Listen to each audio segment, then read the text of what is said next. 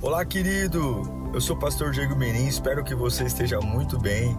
É uma alegria te encontrar por aqui. Nosso objetivo é colocar mensagens que gerem confronto, despertamento e abençoem a sua vida. Em instantes você vai ouvir um sermão e eu espero de verdade que Deus fale com você. Se você puder também me siga nas minhas redes sociais, sempre estamos colocando conteúdos que gerem confronto e inspiração. Eu desejo um bom sermão para você e que Deus te abençoe sempre. Abra sua Bíblia, por favor, no Evangelho de João, capítulo 21, versículo 3. Evangelho segundo escreveu João, capítulo 21, versículo 3. Deus me deu essa palavra agora à tarde. Inclusive o tema dela, ele é meio clichê, né? Eu falei, meu Deus, mas é isso mesmo que Deus quer falar conosco. Você ainda pode chegar lá. Fala para o seu irmão, você ainda pode chegar lá. Eu briguei um pouco com o Espírito Santo, mas quem manda é Ele. Então, algumas vezes a gente fica tão querendo, né? A gente vai virando pregador, vai ficando meio besta. Ah, não vou pregar isso não, né? Mas aí, meu irmão, você vai para um lado, vai para o outro e o coração, né? Eu me recuso a pregar algo para vocês que, o meu, que não faça sentido, que não queime aqui dentro. Então, essa é a palavra que eu tenho certeza que Deus tem para nós aqui hoje. Evangelho de João, capítulo 21, versículo 3, diz assim: Vou pescar, disse-lhes Simão Pedro. E eles disseram: nós vamos com você. Eles foram, entraram no barco, mas naquela noite não pegaram nada. Vamos orar. Deus, estamos chegando no final de novembro. Um ano que realmente, como até de forma repetitiva nós falamos isso. Um ano que a gente não tem noção de nada o mundo agora treme diante de uma ameaça de uma segunda onda do Covid. Mas nós agora vamos ouvir alguém que já sabe como é o nosso futuro. Alguém que antes da fundação do mundo já sabia tudo o que ia acontecer.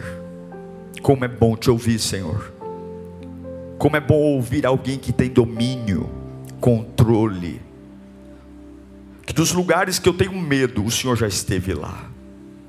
Oh Deus, fala conosco e fala tão profundamente, ao ponto da nossa alma acender, ao ponto de eu ter a certeza, Deus falou comigo.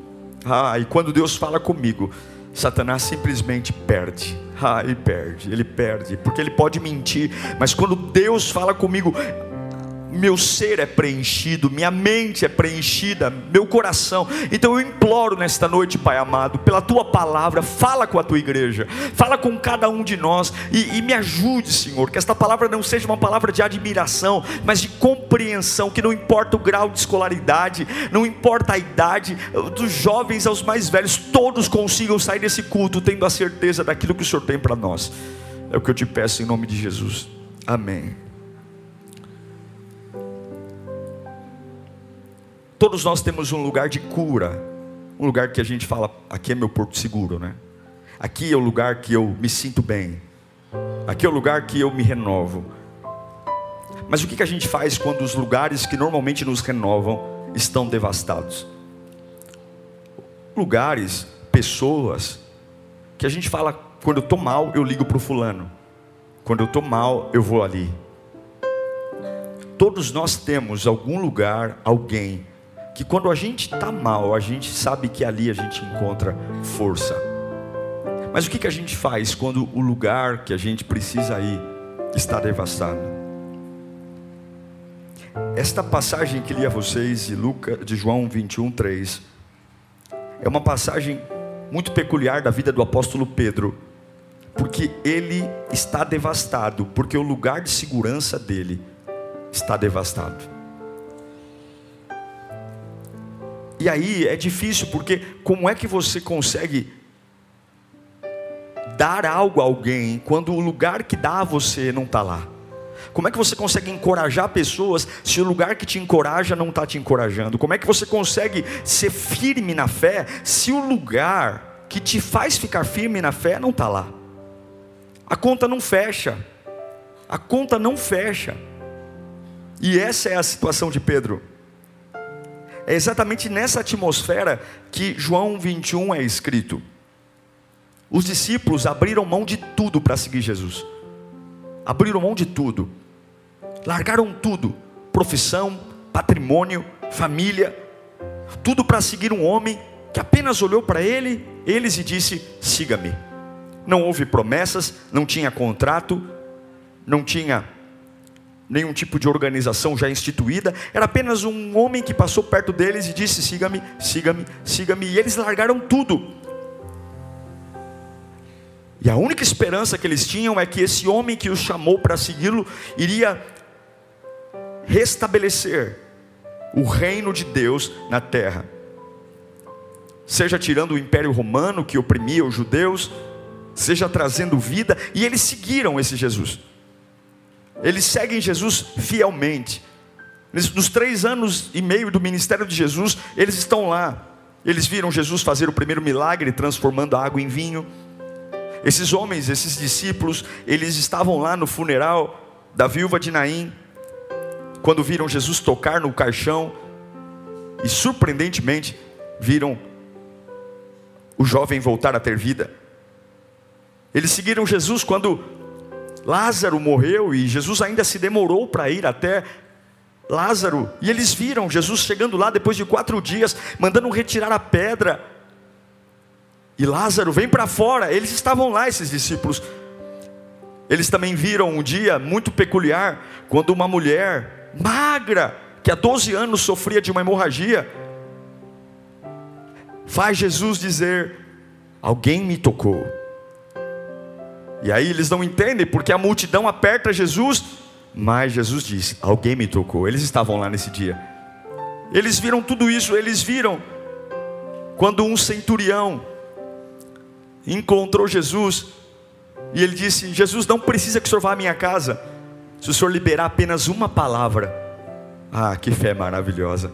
Se o senhor liberar apenas uma palavra, eu tenho certeza eu tenho certeza que será suficiente para transformar a minha casa. E eles viram Jesus liberar a palavra. Eles viram, eles viram Jesus descer do barco depois de uma tempestade e chegar em Decápolis. E lá havia um endemoniado que morava em sepulturas e viram aquele homem endemoniado cair aos pés de Jesus. E os demônios que pareciam uma legião entrarem nos porcos e os porcos caírem desfiladeiro abaixo. Eles viram eles viram também, quando entraram em Jericó, eles viram um cego gritar: Jesus, filho de Davi, tem misericórdia de mim. E de repente Bartimeu é curado. Eles viram quando simplesmente Jesus pregava numa casa tão cheia, tão cheia, que quatro amigos queriam levar o seu outro amigo, e aí tiveram que tirar as telhas do telhado e descer aquele homem na sua maca pelo telhado e viram Jesus surpreendentemente curar aquele homem. Tantos milagres. Não posso esquecer também do milagre onde haviam mais de cinco mil homens, fora mulheres e crianças. E eles viram Jesus pegar um peixe, partir o peixe, e quando a mão de Jesus volta, tem peixe de novo na mão. Eles viram Jesus pegar um pedaço de pão, partir o pão, e quando a mão de Jesus volta, o pão está intacto na mão dele e mais de 5 mil homens, fora mulheres e crianças, quase 13 mil pessoas foram alimentadas com a marmitinha de um garoto. Eles viram.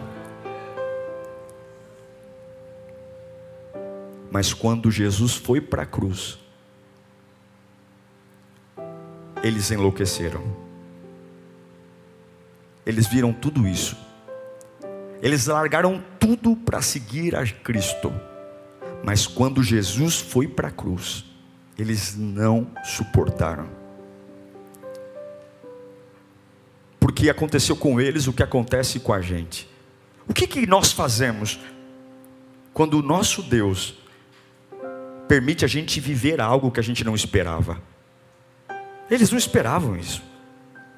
Foram três anos de milagres, provisão, anúncio de um reino. E por mais que Jesus tenha os preparado, mas a cruz foi algo terrível. Terrível. Porque o Cristo da cruz não era um Cristo vitorioso, não era um Cristo maravilhoso, era um Cristo envergonhado, era um Cristo humilhado. E o que, que você faz quando você abre mão? Abre mão de tudo para seguir um Cristo que de repente te traz problemas, que de repente mexe com você. Eu larguei tudo, eu o segui fielmente por três anos, e agora seguir Jesus é uma ameaça, porque quando Jesus é preso, a bola da vez agora são os discípulos. E agora a fé pela qual eu me entreguei me obriga a me esconder em porões, me obriga a entrar é, debaixo de cama, a trancar as portas por dentro, porque a ficar em cavernas como crianças assustadas. Como que a minha cabeça fica quando simplesmente o Cristo que eu entreguei tudo, larguei minha profissão, minha família, e agora há uma fase que contraria tudo aquilo que eu acredito. E todo mundo lembra do que aconteceu com Pedro. Você lembra, não lembra? Quando ele dizia que estaria com Cristo para sempre, e Jesus disse para ele, momentos antes de ser preso, Jesus disse: Pedro, menos, antes que o galo cante, por três vezes você me negará. E é interessante que Pedro só se dá conta da bobagem que está fazendo quando ele nega pela terceira vez e o galo canta. Ah, irmão, eu não sei se você já se viu perdido alguma vez. Mas se tem alguém que ficou perdido foi Pedro. Imagine você largar tudo por algo e de repente você vê o seu Cristo preso, você está sendo procurado como um bandido e além de tudo isso, você nega, você nega a sua fé. Você diz que não crê. Você é um deles? Não, não sou. Você se parece com ele? Não, não me pareço. Você andou com ele? Eu já vi você com ele? Não, eu não andei. É assim que esse capítulo 21 foi escrito. Um Pedro estressado e sem rumo, porque a cruz devastou todo mundo. E agora já não bastava o meu Jesus ter sido preso, não bastava Jesus ter sido preso, apanhado e eu ter negado, agora surge um boato. Algumas mulheres vêm correndo do túmulo dizendo que ele ressuscitou. Não, não, isso é demais para mim. É demais. Se não bastasse me ridicularizar por seguir Jesus, agora levantam boatos que ele ressuscitou. As mulheres vêm correndo contando isso. Não, já me chamaram de louco, já me chamaram de fanático, de lunático, mas agora não, agora isso é uma insanidade. Como que podem? Pedro ainda não tinha visto Jesus ressurreto, apenas os boatos. E Pedro não cai na cachaça. Pedro não corta os pulsos, Pedro não vai usar droga, não vai para biqueira, ele simplesmente ele abandona aquilo pelo qual um dia ele largou tudo para fazer. Ele abandona. Ele abandona. Ele abandona a ideia de ser discípulo, ele abandona a ideia de servir Jesus, ele abandona. Ele não vai se drogar, ele não vai virar um herege, ele simplesmente diz: Isso não é mais para mim. Não é. Eu não nasci para isso, eu não suporto isso, eu não preciso disso, acabou. E aí é o texto que li a vocês, ele olha para os discípulos e diz: Eu vou pescar. Eu vou voltar a ser quem um dia eu fui. Eu vou pescar. Eu vou pescar. Tragam minhas varas, tragam as iscas, me preparem um barco, porque esse lance de seguir Jesus já era, acabou. É demais para mim. Eu não sei se já passou por fases da vida está tão opressora que você abre a boca e fala: é demais para mim, meu. Não dá. Não dá. Você olha para a tua trajetória e fala: não, eu não mereço isso.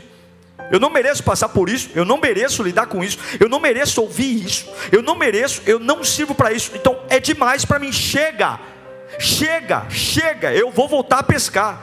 Legal, eu vi tudo isso, eu vi os milagres, eu vi, mas a cruz me detonou. E todos nós temos uma fase que nos detona. Todos nós, se você não teve, se prepare que você vai ter. A fé cristã precisa de fases que nos detonem. E essa frase detonou todos eles. Arrebentou, enlouqueceu. Pedro entrou numa fase de um cansaço tão extremo, tão extremo, que ele falou: não adianta, eu não quero mais ajudar ninguém, eu não quero mais pregar o Evangelho, eu não quero mais saber de Jesus, eu não quero, chega, eu quero minha vida de volta, eu quero voltar quem eu era, eu quero paz. Acredite, o inimigo fará de tudo para você acreditar que acabou. O diabo fará de tudo para você pensar que acabou, porque ele quer que você pense que você não é mais elegível, que você não é mais nada, ele quer que você pense que as fases que nos detonam simplesmente comprometeram todo o nosso destino e agora é hora de dizer: acabou. Mas eu quero que você abra muito bem os seus ouvidos, porque essa não é a mensagem que eu queria pregar, é a mensagem que Deus quer que você ouça. Abra bem seus ouvidos, abra bem sua mente, para ouvir que o Senhor te ama para ouvir que Deus te ama e Ele não se importa com o que ouve e Ele não tem vergonha de você. Deus não tem vergonha de você. Deus não tem vergonha. Satanás vai trabalhar com todas as forças para que você se esqueça que antes de Deus te chamar, Ele já saberia, já sabia dos teus fracassos. Antes de Deus me chamar, Ele já saberia, Ele já sabia dos meus tropeços. Antes de me chamar, Ele sabia das fases que eu simplesmente eu ia me perder tanto, tanto, tanto, tanto. E mesmo sabendo de todas as minhas vergonhas, mesmo sabendo de todas as minhas derrapadas, Ele ainda assim me chamou. O inimigo quer que você se esqueça que apesar de fases de bagunça, onde pela precipitação e ansiedade trocamos os pés pelas mãos, nós temos que entender que Deus nos ama. Agora pense um pouco em Pedro. A cruz bagunçou ele. Mas você tem que entender uma coisa. Pedro viveu em um mundo de cruzes. Nós cristãos gostamos de pensar que Jesus foi o único homem crucificado. Mas a história prova que isso é um mito. A forma que os romanos usavam para controlar os judeus era com a cruz. A forma que os romanos tinham para fazer os judeus se curvarem diante das ordens de Roma era crucificar os homens pendurando eles em madeira, num sol a pino, morrendo, e vendo os abutres devorar suas carnes, e ficavam estendidos por dias. Pedro, ele cresceu vendo pessoas sendo crucificadas. Pedro cresceu vendo pessoas sendo penduradas, esticadas e devoradas por abutres porque essa era a forma de poder que Roma usava para intimidar os hebreus.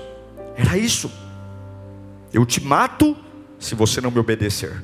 Eu te crucifico se você não me obedecer. É nesse contexto que Pedro viveu a vida inteira em um mundo de intimidações, em um mundo que não resta dúvida.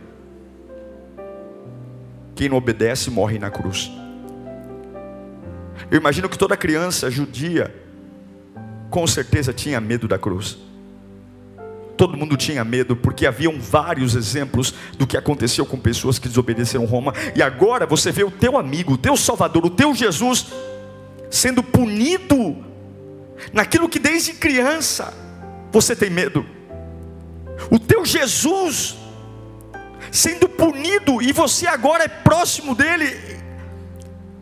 Com certeza a cabeça de Pedro bagunçou.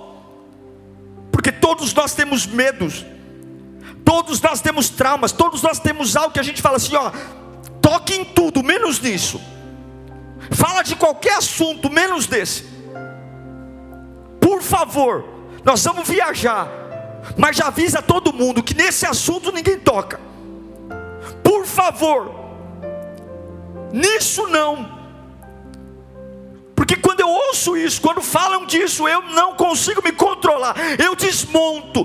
Todos nós temos, eu sei que a cruz não era só a crucificação do amigo Jesus Cristo, do Senhor Jesus Cristo, a cruz era a memória de alguém que cresceu vendo pessoas constantemente sendo humilhadas, e a cruz para todo judeu e hebreu era um trauma.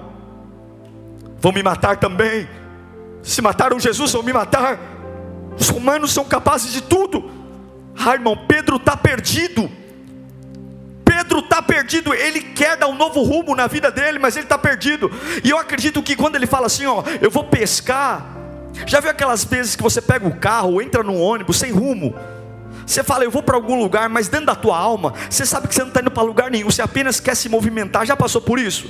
Quando você entra num carro, ou quando você entra no metrô, ou entra no ônibus, você está tão perdido, você está tão chocado pelo que está acontecendo, que você só quer se movimentar, você nem sabe para onde está indo. E as pessoas até perguntam: para onde você vai? Você fala, eu vou no mercado, eu estou indo na padaria, eu estou indo na açougue, mas dentro da tua alma, você sabe que é um conflito só seu, e você não tem como explicar para as pessoas. Você fala, estou indo para o mercado, estou indo para a padaria, mas você nem sabe para onde está indo, você apenas quer se movimentar. Eu imagino que quando Pedro olha para os outros discípulos e fala, eu vou pescar, ele estava apenas dando um destino, mas no fundo ele estava perdido. No fundo ele não sabia mais para o que fazer. A vida dele perdeu o chão. Ele apenas sabia que ele tinha que fazer alguma coisa, que ele tinha que ir para algum lugar, porque a vida dele bagunçou. De repente, tudo aquilo que ele largou para servir não está mais lá. O Cristo dele está morto, e agora tem boato que ressuscitou. Agora ele é perseguido, ele não entende mais nada. É conversas da mente. Todos nós já passamos por fases assim coisas que fomos bombardeados, a gente simplesmente quer se movimentar. A gente começa a rir das piadas dos amigos, mas ri só para não ficar chato, porque a gente nem está se divertindo, a cabeça está longe. A gente começa a ouvir histórias dos outros e está com os olhos vidrados lá, mas a cabeça está longe porque a gente está perdido. Porque a gente sabe que deveria estar tá em algum lugar, mas não tem lugar para estar. Tá. Eu deveria estar tá fazendo alguma coisa, mas Jesus morreu, e agora? Era para eu estar tá pregando, mas eu não tenho coragem. Era para eu estar tá pregando, mas eu neguei. Era para eu estar tá fazendo, e agora eu quero voltar a pescar. Mas como voltar a pescar? Eu larguei tudo, eu não tenho barco, eu não tenho nada. Eu simplesmente não sei o que fazer. Ah, irmãos, você nunca passou por isso.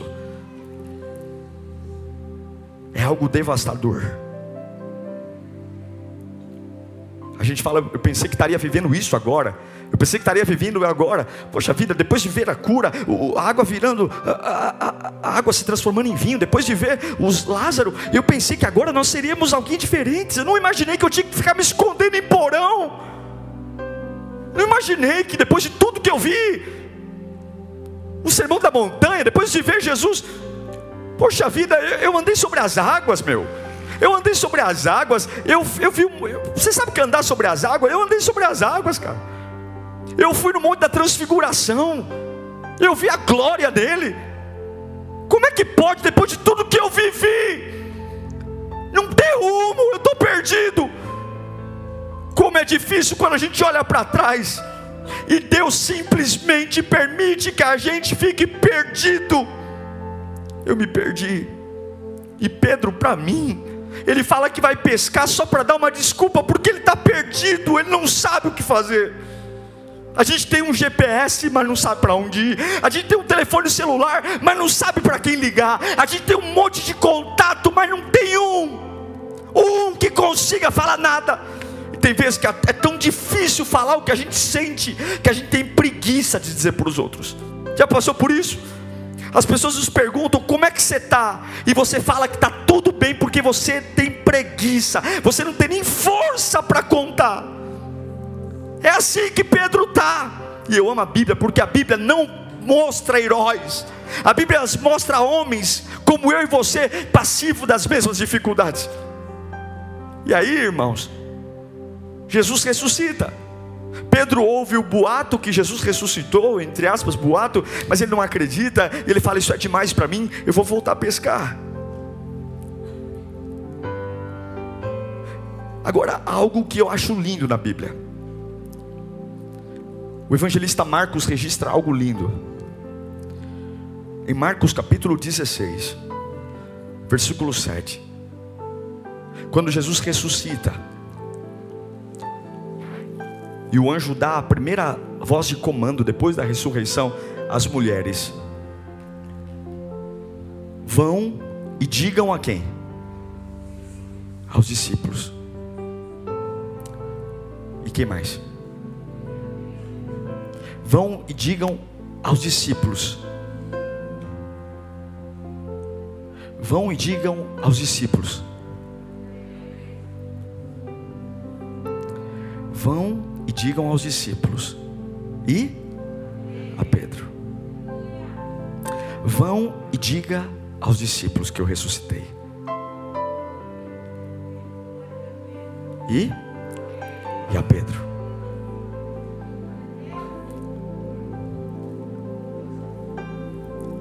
Vão e digam aos discípulos. E diga também a Pedro.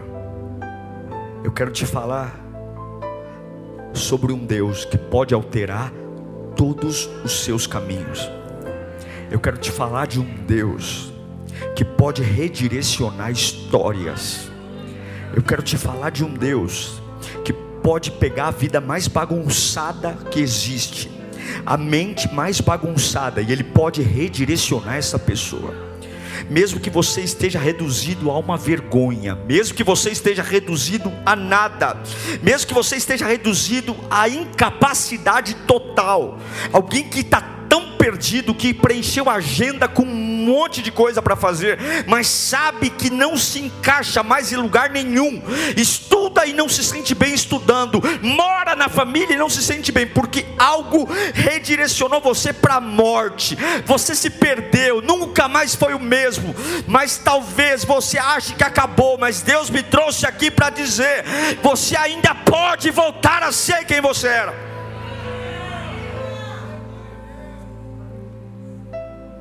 Pedro sabia que não foi forte o suficiente. Ele sabia, como nós sabemos que tem horas que nós não fomos maduros o suficiente, não fomos capazes o suficiente, não tivemos uma fé suficiente, largamos tudo porque fomos frouxos, fracos. E para muitos a gente não serve para nada mais. Mas eu quero te dizer, que Deus é espírito e Ele conhece o seu coração e Ele vai olhar para você de uma forma diferente. A ordem de Deus para as mulheres é: vão dizer aos discípulos e a Pedro, sabe por quê que Ele fala e a Pedro? Porque Pedro ninguém via mais ele como discípulo. Ninguém via mais ele como discípulo. O anjo teve que especificar. Digam aos discípulos e diga a Pedro, porque o homem, o homem que andou sobre as águas, o homem que que estava no monte da transfiguração, o homem que estava no Getsemane, ele nem se parece mais com o discípulo. Se o anjo não falasse, e a Pedro, ninguém ia lá para falar para ele, porque ninguém via mais Pedro como discípulo, ninguém via mais ele como nada. Vou te dizer uma coisa: você pode ter andado sobre as águas, você pode ter ido no monte da transfiguração, você pode ter um currículo maravilhoso, mas quando você cair, já era para os homens. Já era. Você pode ter feito sinais e maravilhas e prodígios, mas quando a vida te deixar perdido, ninguém te verá mais como discípulo. Ninguém vai colocar você na média e dizer: aquele ali era, acabou. Mas que bom que o nosso Deus, quando ressuscita, ele sabe que as pessoas não veem mais valor em Pedro. Ele sabe que as pessoas não o veem mais como discípulo. Eles sabem que as pessoas não o veem mais como uma autoridade. Pedro não é mais nada. Mas apesar de não ser mais nada para os homens, a ordem é: vão e digam aos discípulos e diga a Pedro, porque vocês não o veem mais, mas eu vejo. Vocês não valorizam mais, mas eu valorizo.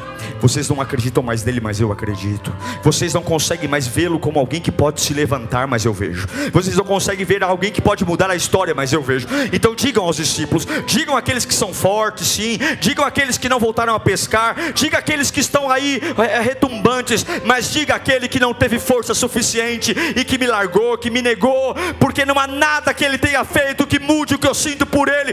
Eu não sei como é que você chegou aqui, eu não sei o que você tem vivido, e talvez você não é mais o que você foi um dia, talvez você não é mais reconhecido como um pregador, como um, um grande pai, uma grande mãe, um grande empresário, talvez as marcas que você tinha antes, talvez os pedigrees, os currículos, e é interessante que algumas vezes a gente não é mais conhecido pelo nome, não é mais conhecido pelo currículo, pelo diploma, e Jesus não diz, não digam ao grande apóstolo, diga a Pedro, porque ainda que os nomes que os homens te dão não sirvam, Jesus te chama pelo nome, ele sabe quem você é.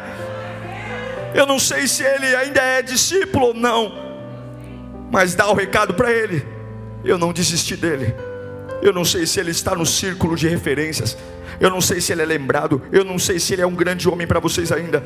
Mas vão lá dizer que eu tenho um plano para ele. Vão lá dizer que eu não esqueci dele. Vão lá dizer ele não é o melhor, ele não é, ele não é, ele é atrapalhado. Pedro é uma bagunça. Pedro é uma bagunça. Ele cortou a orelha do soldado Malcolm. Pedro é uma bagunça ambulante. Mas vão dizer para ele que mesmo com a bagunça que ele se tornou, isso não me ofende. Eu tenho um plano para ele. Talvez você está dizendo, pastor, eu sou uma bagunça. Isso não quer dizer que Deus vai aceitar sua bagunça para sempre, não. Mas ele quer dizer que aquilo que ele tem para você é maior do que a bagunça que você e eu se tornamos, e ele vai dizer: olha, diga lá para os santinhos da igreja, diga lá assim para os discípulos poderosos, mas diga também para Pedro que eu estou vivo. Eu não sei se gostam dele ou não, eu não sei se ele é bem visto ou não, mas diga que eu ressuscitei. Vai lá dizer para Pedro que ainda não acabou. Vai lá dizer para Pedro que ainda não acabou. Ainda não acabou. Deus manda dizer para algumas pessoas aqui: ainda não acabou. Ainda não acabou. A sua vida está uma bagunça. Você sabe que está perdido, você sabe. Você sabe que a tua agenda está cheia. Você sabe que você tem rotina para fazer de segunda a segunda. Mas você sabe que você está perdido na alma. Você sabe que não sabe o que fazer. Você sabe que a sua vida está uma bagunça. Você sabe que a cruz arrebentou você. Você sabe que tem coisas que você se apoiava, que te fortaleciam, que de repente pararam de existir. E agora você fala o que vai ser de mim. A minha vida está uma bagunça. E não dá nem para ir nem para voltar. Mas hoje Deus manda dizer: você é muito diferente daquilo que um dia você você já foi, mas eu ainda tenho um plano para você. Vão lá, digam aos discípulos, mas diga também a Pedro, diga para ele vir me encontrar, diga para ele: Ah, meu irmão, assim como um dia eu te chamei para andar sobre as águas e você andou, assim como um dia eu te chamei para ser pedra, Pedro, tu és, tu és pedra sobre você edificarei a igreja. A igreja católica tem como apóstolo Pedro o primeiro papa da história. O primeiro papa da igreja católica é Pedro, ao ponto de que a basílica no Vaticano leva o nome dele Basílica de São Pedro. Um homem que viu Jesus na transfiguração, mas que negou, negou, ele foi fraco negou. E quando Jesus diz: Olha, digam aos discípulos, e a Pedro, é como se ele falasse: Eu não ligo para o quanto você me negou. Eu não ligo para o quanto você é uma bagunça, Pedro. Eu não ligo para o quanto você foi fraco e incapaz de declarar o meu nome naquela noite. Eu apenas quero que vocês digam para Ele que ainda não acabou. Digam a Pedro. E não importa se vocês, Maria, Marta, não importa se vocês não veem mais como meu discípulo. Não importa. Não importa se vocês não veem nele mais alguém digno de, de estar perto de vocês. E é por isso que eu não estou chamando ele pelo título, pelo pedigree, pelo cargo. É por isso que eu estou chamando ele pelo nome dele. Eu te amo quando você tem dinheiro e te amo quando você não tem dinheiro. Eu te amo quando você está por cima e amo você quando você está por baixo. Eu amo você quando você tem todos os amigos do mundo e amo você quando você só tem um quarto escuro para chorar. Eu amo você. Eu amo você eu quero que você entenda e perceba hoje que através do poder genuíno do Evangelho é possível, você ainda vai chegar lá, Pedro. Eu não sei quantos Pedros temos aqui. Eu não sei quantos Pedros, mas Jesus mandou trazer essa mensagem para você. Diga a Ele que eu quero vê-lo de novo. Diga a Ele que eu quero encontrá-lo de novo. Deus me pegou na tarde dessa, dessa, desse dia para trazer essa mensagem para alguns Pedros que estão aqui. Olha, diga para eles que eu os quero ver de novo, que eu quero encontrar de novo, que ainda não acabou e que Ele ainda pode chegar lá, apesar de ser uma bagunça, apesar de ser muito diferente de quem já foi um dia, apesar de ter uma vida totalmente atrapalhada, apesar de ter perdido os títulos, a honra, o dinheiro, a família, diga para ele que eu não me envergonho nele, eu apenas quero ver de novo, diz o Senhor. Eu não sei onde você está, eu não sei. Eu não sei se as pessoas te reconhecem, eu nem sei se você se reconhece. Mas Deus me mandou entregar essa mensagem para você. Ele mandou hoje, a uma hora da tarde, quando Ele me deu essa palavra, para dizer para você que Ele continua em movimento, que Ele continua tentando e procurando mexer com você. Agora, pense de verdade antes de nós orarmos. Será que nós não estamos perdidos? Será que nós não demos a desculpa de Pedro? Vou voltar a pescar apenas para fazer alguma coisa, mas dentro da minha alma eu não sei para onde ir. Eu não sei o que fazer. Trabalho em três turnos. Não é porque eu preciso de dinheiro, não. Eu trabalho em três turnos porque eu estou procurando alguma coisa para fazer. Eu não tenho critérios para colocar alguém perto de mim, porque estou desesperado atrás de um lugar destino, e não importa nem se a pessoa aos meus olhos presta ou não presta, eu preciso de um lugar destino, eu preciso voltar a pescar. Você sabe que está longe do propósito de Deus, mas porque está perdido, ocupa a sua vida fazendo coisas como voltar a pescar. Todos nós já passamos por um momento, irmãos, que o coração dói tanto, dói tanto, dói tanto,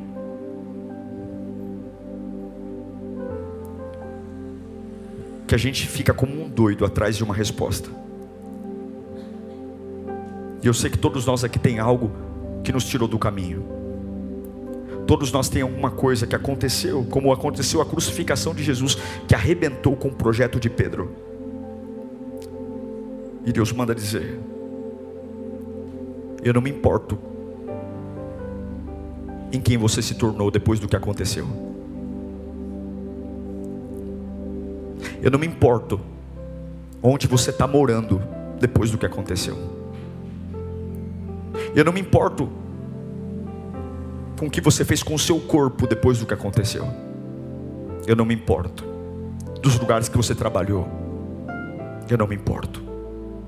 Eu não me importo. Tem muita gente que se importa, mas Deus manda dizer: Eu não me importo. Aleluia. Eu não me importo. Eu não me importo. Se para muitos você foi um fraco, eu não me importo.